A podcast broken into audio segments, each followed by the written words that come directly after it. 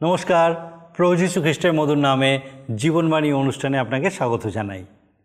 আমার বিশ্বাস, ঈশ্বরের দয়ায় আপনি সম্পূর্ণ সুরক্ষিত আছেন এবং সুস্থ আছেন। কেমন লাগছে আপনার এই অনুষ্ঠান? আমার বিশ্বাস, নিশ্চয়ই এই জীবনবাণী অনুষ্ঠান আপনাকে আনন্দ দিচ্ছে। আর আমার সৌভাগ্য যে আরেকটি বার আমি আপনাকে আমাদের এই জীবনবাণী অনুষ্ঠানে স্বাগত জানানোর সুযোগ পেয়েছি। আপনি নিশ্চয়ই জানেন, এই অনুষ্ঠানে আমরা এখন বাইবেলের নতুন নিয়মের প্রথম বই সাধু মথিলিখিত সুসমাচার থেকে ধারাবাহিকভাবে অধ্যয়ন করছি। আমাদেরকে অবশ্যই জানান যে এই অনুষ্ঠান আপনার কেমন লাগছে। আপনার যদি কোনো প্রার্থনার বিষয় থাকে, অবশ্যই আমাদেরকে জানান, আমরা আপনার জন্য প্রার্থনা করতে চাই। আপনার মতামত আমাদের কাছে খুবই মূল্যবান। পবিত্র বাইবেলের নতুন নিয়মের প্রথম বই সাধু মথিলিখিত সুসমাচার থেকে আমরা এখন ধারাবাহিকভাবে আলোচনা করছি। আমরা দেখেছি যোহন বাপ্তাই বাপ্তাইজক প্রভু যিশুর জন্য পথ প্রস্তুত করেছিলেন। যারা প্রভু যিশুকে জানতো না, তাদেরকে প্রভু যিশুর সঙ্গে পরিচয় করার জন্য প্রস্তুত করছিলেন।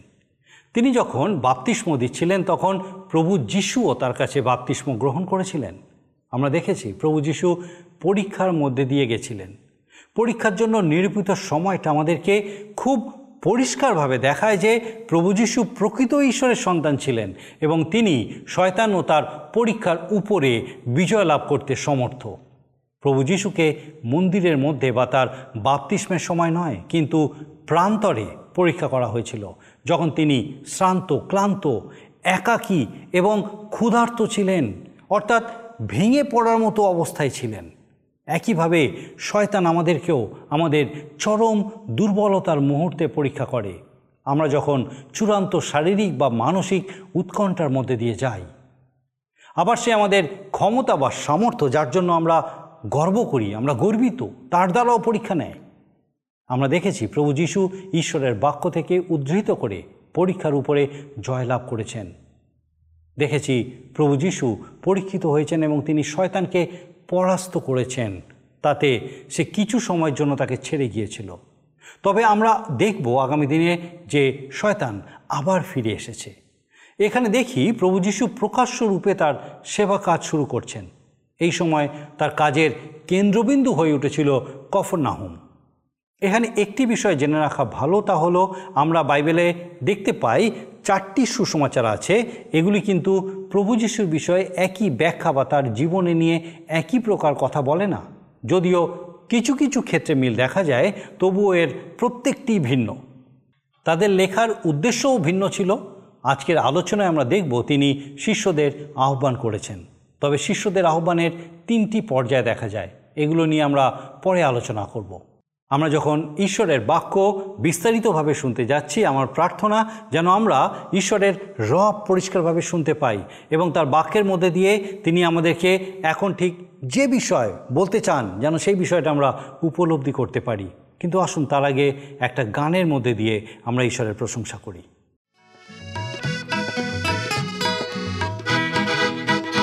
আমি খুশি আছি। যিশুতে আমি খুশি আছি। আমার পাপ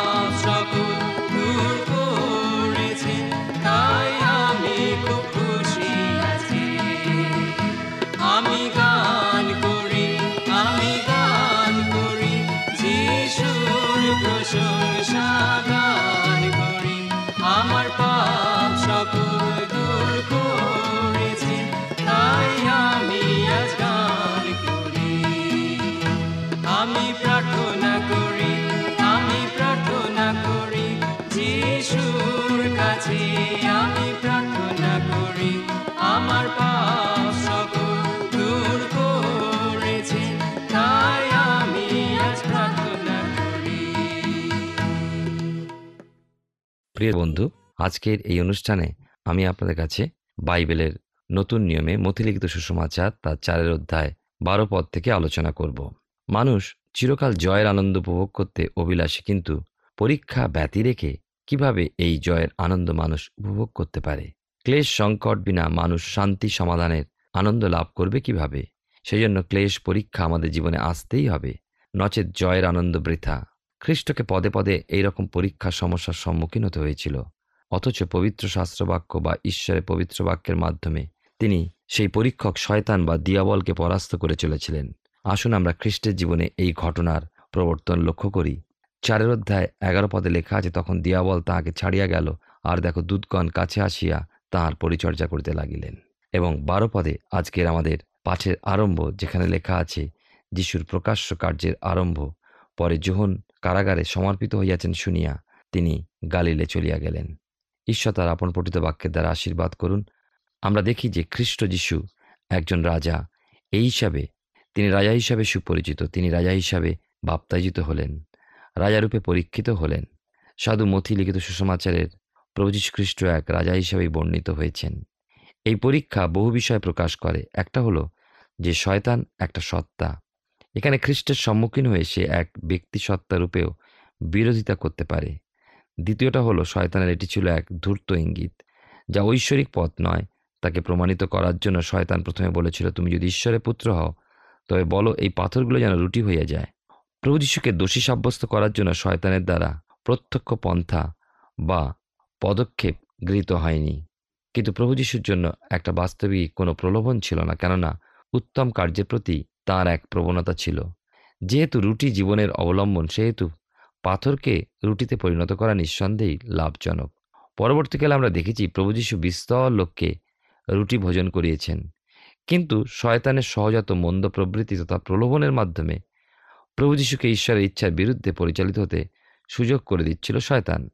একটা বিষয় লক্ষ্য করুন, যে শয়তানের প্রত্যেকটা প্রশ্নের উত্তর প্রভু যীশুখ্রিস্ট ঈশ্বরের পবিত্র বাক্য হতেই দিয়েছিলেন। অপর কথায় বলতে গেলে বলা যায়, বাইবেলের নতুন নিয়মে ইফিসীয়দের প্রতি প্রেরিত পৌলের পত্রে ছয়ের অধ্যায় সতেরো পদ অনুসারে প্রভু যীশু আত্মার খড়গকে ব্যবহার করেছিলেন। কেন? কারণ হলো এই যে ঈশ্বর ও মানুষের শত্রুর সম্মুখীন হতে প্রভু এই কাজ করেছিলেন। প্রতিবারই তিনি বলেছিলেন, লেখা আছে, প্রিয় ভাই ও বোন আসলে আমরা এই আত্মার খড়গ ব্যবহারে আরও সুদক্ষ হয়ে গড়ে উঠি। আজকের দিনে আমাদের জীবনে হলো এক শানিত ফলপ্রসূ অস্ত্র। প্রত্যেক বিষয় আমরা লক্ষ্য করি যে একটা গুরুত্বপূর্ণ বিষয় যে প্রভু যীশু বাইবেলে পুরাতন নিয়মে দ্বিতীয় বিবরণ হতে উদ্ধৃত করলেন।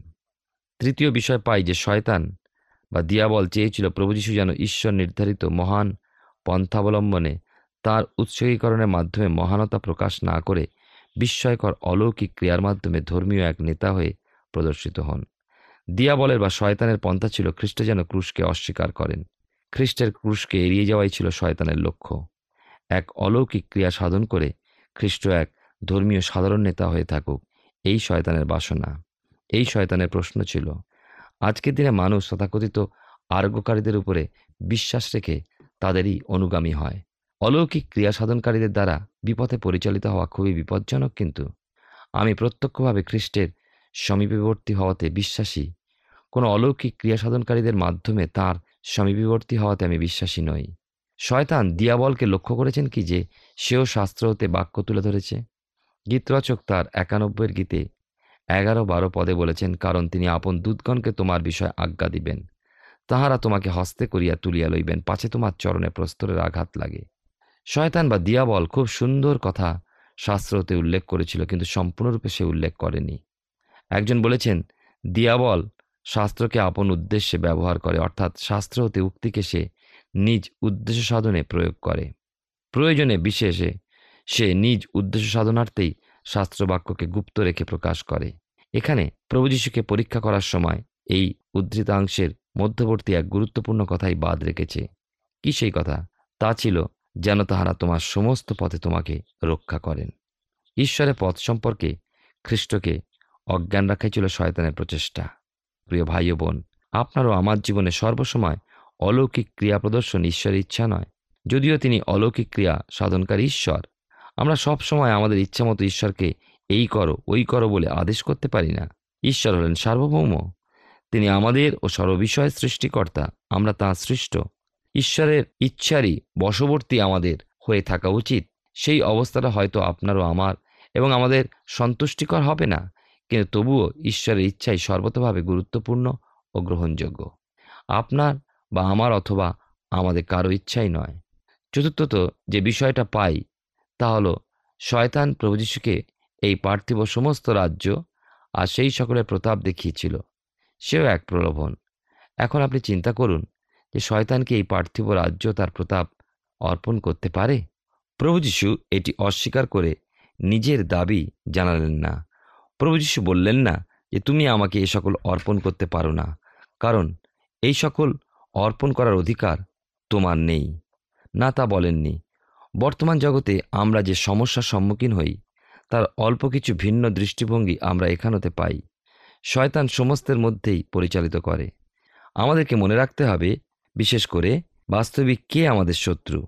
শয়তান দিয়াবল হলো আমাদের আত্মিক শত্রু। সে হতে চায় ঈশ্বর।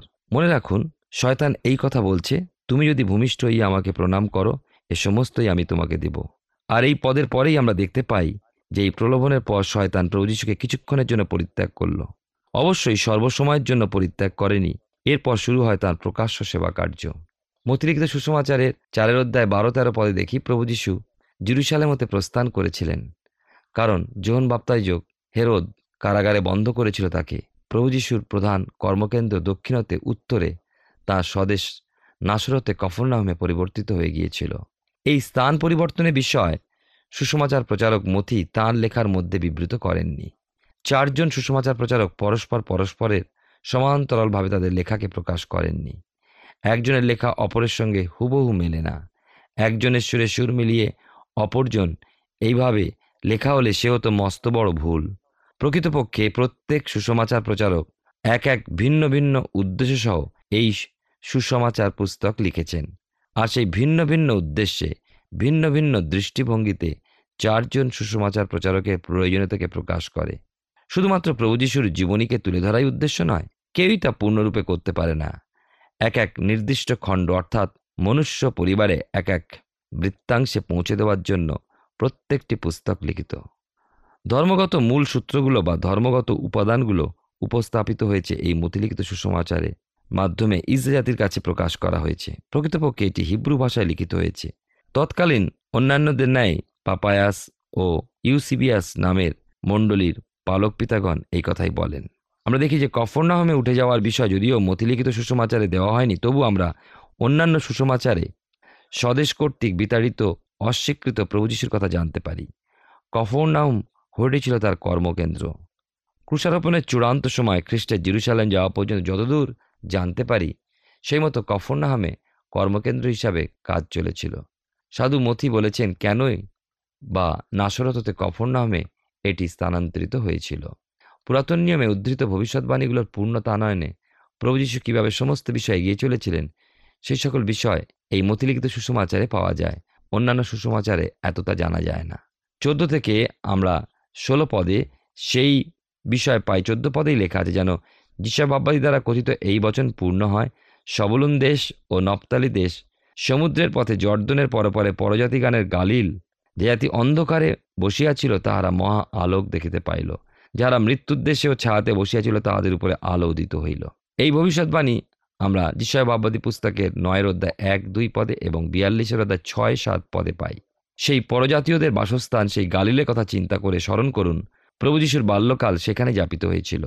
একে বিজাতীয়দের গালিল বলা হতো কেননা রোম সাম্রাজ্যের মধ্যে বহু মানুষ এই স্থানে এসে বাস করতে শুরু করে।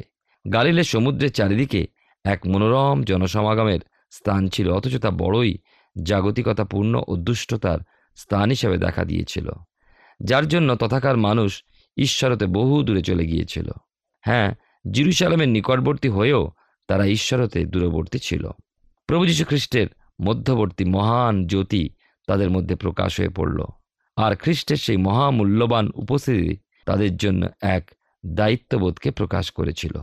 তাদের মধ্যবর্তী অলৌকিক ক্রিয়াগুলো তারা সাক্ষ্য দিতে লাগল। কিন্তু খুব অল্প সাড়া জেগেছিল। পরে মতিলিখিত সুসমাচারের এগারো অধ্যায় কুড়ি থেকে চব্বিশ পদে পাই যে খ্রিস্ট যিশু যে সকল স্থানে বিচার ঘোষণা করলেন কোরাসিন ধিক তোমাকে। কফর নামে প্রভু যীশু প্রকাশিত হলেন, তখন বাপ্তাযোগ যোহনের কাজ শেষ হয়েছিল।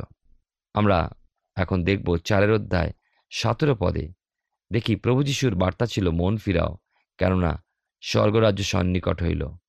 এই স্বর্গরাজ্য সন্নিকট বলতে রাজসত্তার উপস্থিতিতে খ্রিস্ট ব্যতি রেখে নিশ্চয়ই স্বর্গরাজ্য ভোগ হয় না। এক স্বর্গরাজ্য ভোগ এই পৃথিবীতেই খ্রিস্ট যিশু কর্তৃত্ব ভার গ্রহণ করবেন। সেই সময়কালীন কিন্তু মণ্ডলীর পক্ষে স্বর্গরাজ্য ভোগ তা অনন্তকালীন। এখন প্রভু যিশু তাঁর শিষ্যদেরকে গ্রহণ করতে শুরু করলেন। সেই সম্পর্কে আমরা পাই আঠেরো উনিশ পদে। সুসমাচারগুলোতে শিষ্য সম্পর্কিত আহ্বান তিনবার লক্ষ্য করা যায়। আরও সঠিকভাবে বলতে গেলে বলা যায়, প্রভু যীশু খ্রিস্ট এবং এই ব্যক্তিদের মধ্যে আমরা তিনটে বৈঠক বা অধিবেশন দেখতে পাই। প্রথম সম্মেলন ঘটে জিরুসালেমে যে সম্পর্কে দেখি যোহন লিখিত সুসমাচারের একের অধ্যায় পঁয়ত্রিশ থেকে বিয়াল্লিশ পদের মধ্যে। এরপর দ্বিতীয়টা পাই গালিল সাগরের তীরে। আপাত দৃষ্টিতে এইটি তারই বিষয়ে বর্ণিত। তারা এর পূর্বে খ্রিস্টকে দেখেছিলেন, কিন্তু সেই সময় খ্রিস্ট তাদের তার সহগামী হতে বা পশ্চাৎগামী হতে বলেননি। এখন গালিল সাগরের তীরে যখন পুনরায় খ্রিস্ট ও তাদের মধ্যে সাক্ষাৎ হয়, তখন খ্রিস্ট তাদেরকে তার পশ্চাৎ অনুসরণ করতে বললেন। এরপর আমরা দেখতে পাই যে তারা পুনরায় তাদের সেই মাছ ধরার কার্যে বা মৎস্যধারীর জীবনে ফিরে গিয়েছিল। আর পরিশেষে খ্রিস্ট যিশু পুনরায় তাদের আহ্বান জানালেন, যার দ্বারা তারা প্রেরিত পদে নিযুক্ত হয়েছিল। আশ্চর্যের বিষয় হলো যে প্রভু যিশু আজও মানুষকে এইভাবেই আহ্বান করে চলেছেন। আমি বিশ্বাস করি সাধারণ যারা জেলে, অতি সাধারণ দিন দরিদ্র মানুষগুলোকে যেহেতু খ্রিস্ট এইভাবে আহ্বান জানিয়েছিলেন তাঁর আহত ব্যক্তিগণ প্রথমে অযোগ্য, অসিদ্ধই ছিলেন। কিন্তু তিনি তাদেরই মধ্য হতে কিছু মানুষকে আহ্বানও করেছিলেন এবং তাদেরকে নিজ ক্ষেত্রে কার্যের উদ্দেশ্যে ব্যবহারও করেছিলেন। চারের অধ্যায় কুড়ি থেকে বাইশ পদে দেখি মতিলিখিত সুষমাচারে, এই সমস্ত আহত ব্যক্তিগণ খুবই আকর্ষণীয় ব্যক্তি হলেন। তাদের সম্পর্কে আমরা ক্রমশ আরও জানতে পারব। বিশেষ করে অন্যান্য সুষমাচারগুলোতে যাওয়ার ফলে বিশদভাবে বোধগম্য হবে। এখন মনে রাখুন যে প্রভু যিশু এই সময় ইসরায়েলের উত্তর ভাগে রয়েছেন এবং এমন সময় দেখি চারের অধ্যায় তেইশ পদে কি লেখা আছে? লেখা আছে, পরে যিশু সমুদয় গালিলে ভ্রমণ করিতে লাগিলেন। তিনি লোকদের সমাজগৃহে সমাজগৃহে উপদেশ দিলেন, রাজ্যে সুসমাচার প্রচার করিলেন এবং লোকদের সর্বপ্রকার রোগ ও সর্বপ্রকার পীড়া ভালো করিলেন। আমরা দেখি যে এই আলোচ্য পদে লক্ষ্য করুন যে প্রভু যিশু সমাজগৃহে সমাজগৃহে উপদেশ দিয়ে এবং রাজ্যে সুসমাচার প্রচার করে বেড়াচ্ছিলেন। সেটি কি? রাজ্যের সুসমাচার হলো, রাজার লোকদের হাতে তাদেরকে তা গ্রহণ করতে হবে এবং তা তাদেরকে প্রাপ্ত হতে হবে। প্রভু যীশু খ্রিস্ট তাদের শারীরিক অসুস্থতাতেও আরোগ্য সাধন করেছিলেন। সহস্র সহস্র মানুষকে তিনি সুস্থতা দিয়েছিলেন। বিশেষ করে মতিলিখিত সুসমাচারে সে বিষয়ে আমরা জানতে পারি। এই জন্য প্রভু যিশুর শত্রুরা তার অলৌকিক কাজ সম্পর্কে প্রশ্ন করত না। এমন মানুষগুলো তার পশ্চাতে পশ্চাতে চলতে থাকতো। সেই আরোগ্যদাতা প্রভু যিশু আজও আমাদের আরোগ্য দিয়ে চলেন। চব্বিশ এবং পঁচিশ পদে দেখুন, মতিলিখিত সুসমাচারের চারের অধ্যায়, জনতা খ্রিস্টের সহগামী হতো। গালিল প্রদেশের উত্তর পূর্বাংশে দশটা শহর নিয়ে এই দিকাপলি জেলাটি, যা জর্দন নদীর পূর্ব দিকে অবস্থিত ছিল। এই অঞ্চল ছাড়াও জিরুসালেমেও জিহুদিয়া হতেও লোক সমাগম হতো। প্যালেস্টাইনের দক্ষিণাঞ্চল এবং জর্দনের পরপার হতেও। প্রভু যিশু প্যালেস্টাইনের উত্তরেও ঈশ্বরের পরিচর্যা কার্যে রত ছিলেন। কথা আমাদের ভুলে গেলে চলবে না যে সাধু মথি খ্রিস্টের জীবনের কালানুক্রমিক বা ইতিবৃত্ত সম্বলিত বিবরণ আমাদের সামনে রাখেননি। তার সুষমাচারে খ্রিস্টকে রাজারূপে উপস্থিত করেছেন। খ্রিস্ট রাজপদের উপযুক্ত এবং তিনি যে ইসরায়েল জাতির উপরে দাবি জানিয়েছেন, এই বিষয়ে মথি অনুসরণ করেছেন। এই গতি যদি আমরা হারিয়ে ফেলি, তবে এই সুষমাচারের উদ্দেশ্যই আমরা হারিয়ে ফেলব। এরপরে আমরা লক্ষ্য করব খ্রিস্টের উল্লেখযোগ্য এক সেবাকার্য পর্বতের উপরে দত্ত উপদেশ এবং তার নিজের ও ব্যবস্থার সঙ্গে বা ঈশ্বরের নিয়মের সঙ্গে রাজ্যের প্রজাগণের মধ্যে সম্পর্ক কী, সে বিষয়ে আমরা আগামী অনুষ্ঠানে আলোচনা করব। কিন্তু আমরা দেখি যে এই পাঁচের অধ্যায় পর্বত দত্ত উপদেশগুলোকে পৃথক পৃথকভাবে প্রতিটি অধ্যায় বিচার করে দেখি। তথাপি সামগ্রিকভাবেই প্রথমে লক্ষ্য করা যাক, প্রধানত চারটে ধর্মোপদেশ প্রভু যীশু খ্রিস্ট দান করেছেন। মতি সেগুলোর মধ্যে তিনটে প্রকাশ করেছেন। প্রথমত, পাঁচ, ছয় ও সাতের অধ্যায় বিবৃত পর্বত দত্ত উপদেশ। দ্বিতীয়ত, তেরো অধ্যায় বিবৃত নিগুড় তত্ত্ব বিষয়ে দৃষ্টান্ত কথা। তৃতীয়ত, চব্বিশ ও পঁচিশের অধ্যায় পাই জৈতুন পর্বতের উপরে দত্ত ধর্মোপদেশ। পর্বতে দত্ত উপদেশ রাজার জন্য লিখিত প্রকাশ্য ঘোষণা। নিগড়তত্ত্ব বিষয়ক দৃষ্টান্ত কথা। খ্রিস্টের প্রত্যাখ্যানের পরে স্বর্গরাজ্যের নির্দেশনাকে প্রকাশ করে থাকে। জৈতুন পর্বতের উপরে দত্ত উপদেশ হল ভবিষ্যৎবাণীমূলক ভবিষ্যতের প্রতি দৃষ্টিকারী। এই তিন প্রকার দেওয়া ধর্মোপদেশ ব্যতিরেকেও চতুর্থ উপদেশের বিষয় বলি, যা যোহন লিখিত সুষমাচারে বলা হয়েছে এবং তা খ্রিস্টের মৃত্যু, পুনরুত্থান, স্বর্গারোহণ ও মধ্যস্থতা বিষয়, সত্য ও সেগুলোর মধ্যবর্তী ঘনিষ্ঠ সম্পর্ক বর্ণনা করা হয়েছে। আপনি এবং আমি প্রধানত এই শেষোক্ত উপদেশের মাধ্যমে সম্পর্কযুক্ত। মতিলিখিত সুষমাচারের পাঁচ, ছয় ও সতেরো অধ্যায়। যেমন পর্বতদত্ত উপদেশ রয়েছে, তেমনি অন্যান্য সুষমাচারের মধ্যেও এই উদ্ধৃতি রয়েছে। এমন নয় যে প্রভু যীশু মাত্র একবারই এমন উপদেশ দিয়েছিলেন। বিভিন্ন সময় উপলক্ষে পর্বতে দেওয়া উপদেশের মাধ্যমে প্রভু যীশু এক বিরাট সত্য প্রকাশ করেছিলেন। সাধুলোক এর এক অংশ বিবৃত করেছেন। তিনি জানিয়েছেন যে আমাদের প্রভু উচ্চ স্থান হতে নিচে নেমে এসেছেন এবং সমতলে দাঁড়িয়েছেন। এর দ্বারা উল্লেখিত যে, এক পৃথক উপলক্ষ ছিল, সাধু মথির বিবরণেও খুব সম্ভবত এটি পর্বত দত্ত উপদেশের একটা অংশ। মনে হয় প্রভু যীশু আরও অনেক উপদেশ দিয়েছিলেন। আমরা যেটুকু দেখছি ততটুকুই নয়। যাই হোক, আজকের দিনে আমাদের শিক্ষার ও বোধগম্য হওয়ার জন্য এই সমস্তই দেওয়া হয়েছিল। এই প্রসঙ্গে এর ভূমিকায় দুটি বিষয় আমি বলতে চাই। ধর্মতত্ত্ববিদদের মধ্যে, অর্থাৎ যারা শাস্ত্র ব্যাখ্যা করেন, তাদের মধ্যে দক্ষিণ বা ডান ও বামপন্থী রয়েছে। পর্বত তত্ত্ব উপদেশের বোধের মধ্যে তা উজ্জ্বলভাবে প্রকাশিত। উদারপন্থী ধর্মতত্ত্ববিদগণ হলেন সেই সুদূর বাম দিকের। এরা এই পর্বতদত্ত উপদেশকে সুষমাচার হিসাবে ব্যবহার করেন। এতে পর্বতদত্ত উপদেশকে শাস্ত্রের মধ্যবর্তী একমাত্র গুরুত্বপূর্ণ অংশ হিসাবে দেখানো হয়। মতিলিখিত সুষমাচার তা সাতের অধ্যায় বারো পদে উল্লেখ করে তাদের একজন বাইবলোক্ত স্বর্ণসূত্র হিসাবে দেখালেন, অতএব সর্ববিষয়ে তোমরা যাহা যা ইচ্ছা করো, যে লোকে তোমাদের প্রতি করে তোমরাও তাহাদের প্রতি সেইরূপ করিও। কেননা ইহাই ব্যবস্থার ও ভাওবাদী গ্রন্থের সার। তাদের মতে এরই মধ্যে সমগ্র প্রয়োজনীয়তা নিহিত আর এই ব্যতীত বাইবেলোক্ত প্রয়োজনীয় বিষয় সাধুগণের প্রলাপ হিসাবে গণনা করেন। এখন প্রশ্ন হলো পর্বদত্ত উপদেশই আপনার কাছে ধর্ম হিসাবে মান্য কি না তা নয়। কিন্তু আপনি কি তার মধ্যে জীবনযাপন করছেন? পর্বদত্ত উপদেশের কাছে যারা খ্রিস্টীয় সংবাদকে কমিয়ে উপস্থিত করেন, তারা আজকের দিনের উদারপন্থীদেরই এক বিরাট অংশ। অথচ লক্ষ্য করে দেখবেন এই পর্বতদত্ত উপদেশের মধ্যে খ্রিস্টীয় সুষমাচারের বিষয়বস্তু নিহিত নয়। যেমন এর মধ্যে কি খ্রিস্টের মৃত্যু ও পুনরুত্থান বিষয়ে সংবাদ দেখতে পান? নিশ্চয়ই নয়। কিন্তু তথাপি প্রেরিত পৌল করিন্তদের প্রতি প্রথম পত্রে বলেছেন, পুনরোদ্ধার তিন এবং চার পদে ফলত প্রথম স্থলে আমি তোমাদের কাছে এই শিক্ষা সমর্পণ করিয়াছি এবং ইহা আপনিও পাইয়াছি যে শাস্ত্রানুসারে খ্রিস্ট আমাদের পাপের জন্য মরিলেন ও কবর প্রাপ্ত হইলেন। আর শাস্ত্রানুসারে তিনি তৃতীয় দিবসে উত্থাপিত হইয়াছেন। আর তিনি কৈফাকে পরে সেই বারো জনকে দেখা দিলেন। প্রিয় বন্ধু, জেনে রাখুন, পর্বতদত্ত উপদেশের মধ্যে সুষমাচার নেই। আর সেই জন্যই অধিকাংশ লোক একেই তাদের ধর্ম হিসাবে মান্য করে।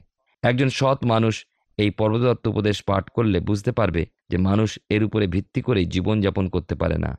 যদি এই পর্বতদত্ত উপদেশই হয়, খ্রিস্টের মান হয়, তাহলে কি আপনি আপনার কৃপাময় ঈশ্বর, ত্রাণকর্তাকে পেতে পারেন? তার মহান অনুগ্রহে তিনি কি তাতে বিশ্বাস স্থাপনকারী আপনার হয়ে আপনার উপলব্ধিতে অনুভবে আসেন। অতএব এ কোনো রকমেই শাস্ত্রসঙ্গত নয়। মানুষ যেমন পুরাতন নিয়মে প্রদত্ত ব্যবস্থা রক্ষা করে চলতে পারে না, তেমনি কীভাবে আরও উচ্চমানের এই পর্বতদত্ত উপদেশের মাধ্যমে স্বীয় বলে ও পরাক্রমে আত্মিক জীবন রক্ষা করতে পারে?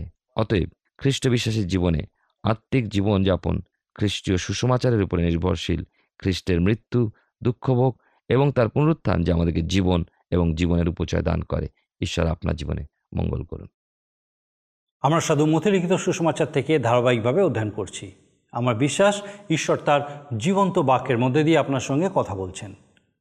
শয়তান প্রভু যিশুকে সমুদয় জগৎ দেওয়ার প্রতিশ্রুতি দিয়েছিল যদি তিনি শয়তানের সামনে নত হন। একইভাবে শয়তান আজকের দিনেও আমাদেরকে সমস্ত জাগতিক বিষয়, ধন, সম্মান, প্রভাব, প্রতিপত্তি, কামনা, বাসনা জুগিয়ে দেয়।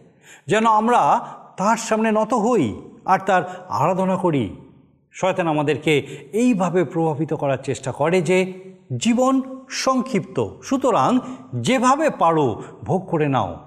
আর বেশিরভাগ মানুষই তার প্ররোচনায় পা দেয় আর নিজের আত্মাকে তার সামনে সমর্পণ করে। আমাদের খুব সতর্ক থাকতে হবে এবং প্রভু যিশু যেভাবে ঈশ্বরের বাক্য দ্বারা শয়তানের প্রতিরোধ করেছিলেন, আমাদেরকেও সেইভাবে প্রতিরোধ করতে হবে। আমরা দেখলাম যে প্রভু যিশু মূলত পর্বতের উপরে যে উপদেশ দিয়েছেন তা তার শিষ্যদের জন্য, কিন্তু জনসাধারণ অবশ্য তা শুনেছিল এবং উদ্দীপ্ত হয়েছিল। এই পর্বতে দত্ত উপদেশে সেই সকল আচরণের বিষয়ে বলা হয়েছে যা আমাদের প্রত্যেকের জীবনে অবশ্যই থাকার প্রয়োজন আছে। এখানে চারটি আচরণের বিষয় আমাদের বলা হয়েছে। প্রথমত, আমাদের নিজেদের প্রতি আমাদের আচরণ। দ্বিতীয়ত, পাপের প্রতি আমাদের আচরণ। তৃতীয়ত, ঈশ্বরের প্রতি আমাদের আচরণ। এবং চতুর্থত, জগতের প্রতি আমাদের আচরণ। আরও দেখলাম, ধর্মতত্ত্ববিদদের মনোভাব। আপনি কি ধরনের মনোভাব পোষণ করেন? আগামী দিনে যখন প্রভু যিশু তার রাজ্য আক্ষরিকভাবে এই জগতে স্থাপন করবেন, তখন এই নিয়মাবলী হবে তার রাজ্যের ব্যবহারিক বিধি। তবে বিস্তারিত আলোচনা আমরা আগামী দিনে দেখব যে প্রভু যিশু আমাদের জন্য কী ধরনের শিক্ষা রেখেছেন। আসুন আজকে আমাদের অনুষ্ঠান শেষ করার আগে আমরা প্রার্থনায় যাই। আর আমি চাইব, যখন আমি প্রার্থনা করি, আমার সঙ্গে আপনিও প্রার্থনায় যোগ দিন। আসুন আমরা প্রার্থনা করি। স্বর্গ পিতা, তোমার ধন্যবাদ, তোমার স্তুতি, প্রশংসা, তোমার গৌরব করি প্রভু। তোমার মহা অনুগ্রহে তুমি আমাদেরকে সন্তান হবার অধিকার দিয়েছ। তোমাকে পিতা বলে ডাকার অধিকার দিয়েছ।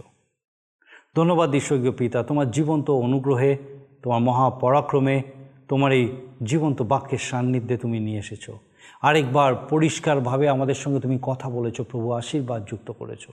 ধন্যবাদ দিই পিতাগো যে তুমি আমাদের প্রত্যেক দর্শক বন্ধুর সঙ্গে আজকে কথা বলেছ, স্পর্শ করেছ তাদেরকে। প্রার্থনা করি, প্রভু, তোমার পবিত্র আত্মার সুরক্ষায় সে প্রত্যেককে সম্পূর্ণ সুরক্ষিত রাখো। তোমার পবিত্র আত্মার সুপরিচালনায় তাদেরকে পূর্ণ রাখো। বিশেষ করে সৈক্য পিতা, তোমার পবিত্র অনুগ্রহে তাদেরকে সম্পূর্ণ সুস্থ, সবল রাখো। প্রভু, তুমি দয়া করো। প্রার্থনা করি সৈক্য পিতা সেই প্রত্যেকের জন্য এই সময় যারা হয়তো নিজেদেরকে অসহায় মনে করছে, একাকী মনে করছে হতাশ, নিরাশ হয়ে পড়েছে জীবন সম্পর্কে। পিতাগো বিশ্বাস করে তাদেরকে তোমার চনের সমর্পণ করি। ও প্রভু গো, তোমার মহা অনুগ্রহে, তোমার জীবন্ত বাক্য দ্বারা তাদের সঙ্গে তুমি কথা বলো। প্রভু, তোমার সেই প্রত্যাশা, তোমার আশায় তুমি তাদেরকে পূর্ণ করো যে হ্যাঁ প্রভু, তুমি তাদের সঙ্গে আছো, কেউ না থাকলেও তুমি তাদের সঙ্গে আছো প্রভু। প্রত্যেক মুহূর্ত তুমি তাদেরকে ধরে রেখেছো, আশীর্বাদ যুক্ত করেছ। সৈক্য পিতা, তোমার এই জীবন্ত উপস্থিতি যেন তারা তাদের প্রত্যেকে তাদের জীবন উপলব্ধি করতে পারে প্রভু গো। এবং পিতাগো, তোমাতে যে আনন্দ তোমাতে যে ভালোবাসা পিতাগো সেই ভালোবাসা, সেই আনন্দের আস্বাদ গ্রহণ করে তোমার গৌরব করতে পারে। সৈক্য পিতা, তুমি কৃপা করো। সৈক্য পিতার একটি বার আমরা প্রত্যেকে তোমার চনের সমর্পিত হই। প্রভু, দয়া করো যেন এইরকমভাবে প্রত্যেক মুহূর্ত প্রভু আমরা তোমাতে স্থির থেকে তোমার গৌরব করতে পারি। তুমি কৃপা করো। তথাবিধ মঙ্গল ইচ্ছা আমাদের প্রত্যেকের জীবনে পূর্ণ করো। আমাদের প্রার্থনা বলতে প্রণতি, মার্জনা করো। তোমার যিশু নামে ভিক্ষা দয়া করে শ্রবণ গ্রহণ করো। আমেন। ঈশ্বরের দয়া, তিনি তার মহা অনুগ্রহে আমাদেরকে এই অদ্ভুত সুযোগ দিয়েছিলেন, সুন্দর সুযোগ একত্রে তার বাক্য ধ্যান করা তার বাক্য থেকে শেখার সুন্দর সুযোগ দিয়েছিলেন। এবং আমার বিশ্বাস যে এইভাবেই আগামী দিনেও আমরা একসঙ্গে ঈশ্বরের বাক্য থেকে জানতে পারব, শিখব এবং নতুনভাবে ঈশ্বরকে আমাদের জীবনে আবিষ্কার করব। তার সহভাগিতায়, তার সান্নিধ্যে, তার সাহচর্যে একসঙ্গে আমরা বৃদ্ধি পাব। আমার বিশ্বাস আগামী দিনেও এইভাবে আপনি আমাদের সঙ্গে অবশ্যই আমাদের এই অনুষ্ঠানে উপস্থিত থাকবেন। ঈশ্বর আপনার মঙ্গল করুন। প্রিয় বন্ধু, আশা করি জীবনবাণী অনুষ্ঠানটি আপনার ভালো লেগেছে। আর যদি ভালো লেগে থাকে, তাহলে অবশ্যই আমাদের একটা মিসড কল দিন। গত সপ্তাহের বিজয়ী দর্শক বন্ধুরা হলেন হাওড়া থেকে ঝুনু জানা এবং ত্রিপুরা থেকে নন্দলাল দাস। আমাদের মিসড কল দেবার নম্বরটি হল zero four four four nine zero eight one two nine zero আপনি প্রার্থনা ও আরও অধিক জানতে আগ্রহী হলে আমাদের সঙ্গে অবশ্যই ফোনের মাধ্যমে যোগাযোগ করতে পারেন। আমাদের mobile number nine four three three four nine seven two three five এবং আরেকটি হল nine four three three eight zero. Three seven double five আর আমাদের ঠিকানা টিভি স্ক্রিনে আপনারা দেখে নিন। ধন্যবাদ। ভালো থাকুন, সুস্থ থাকুন।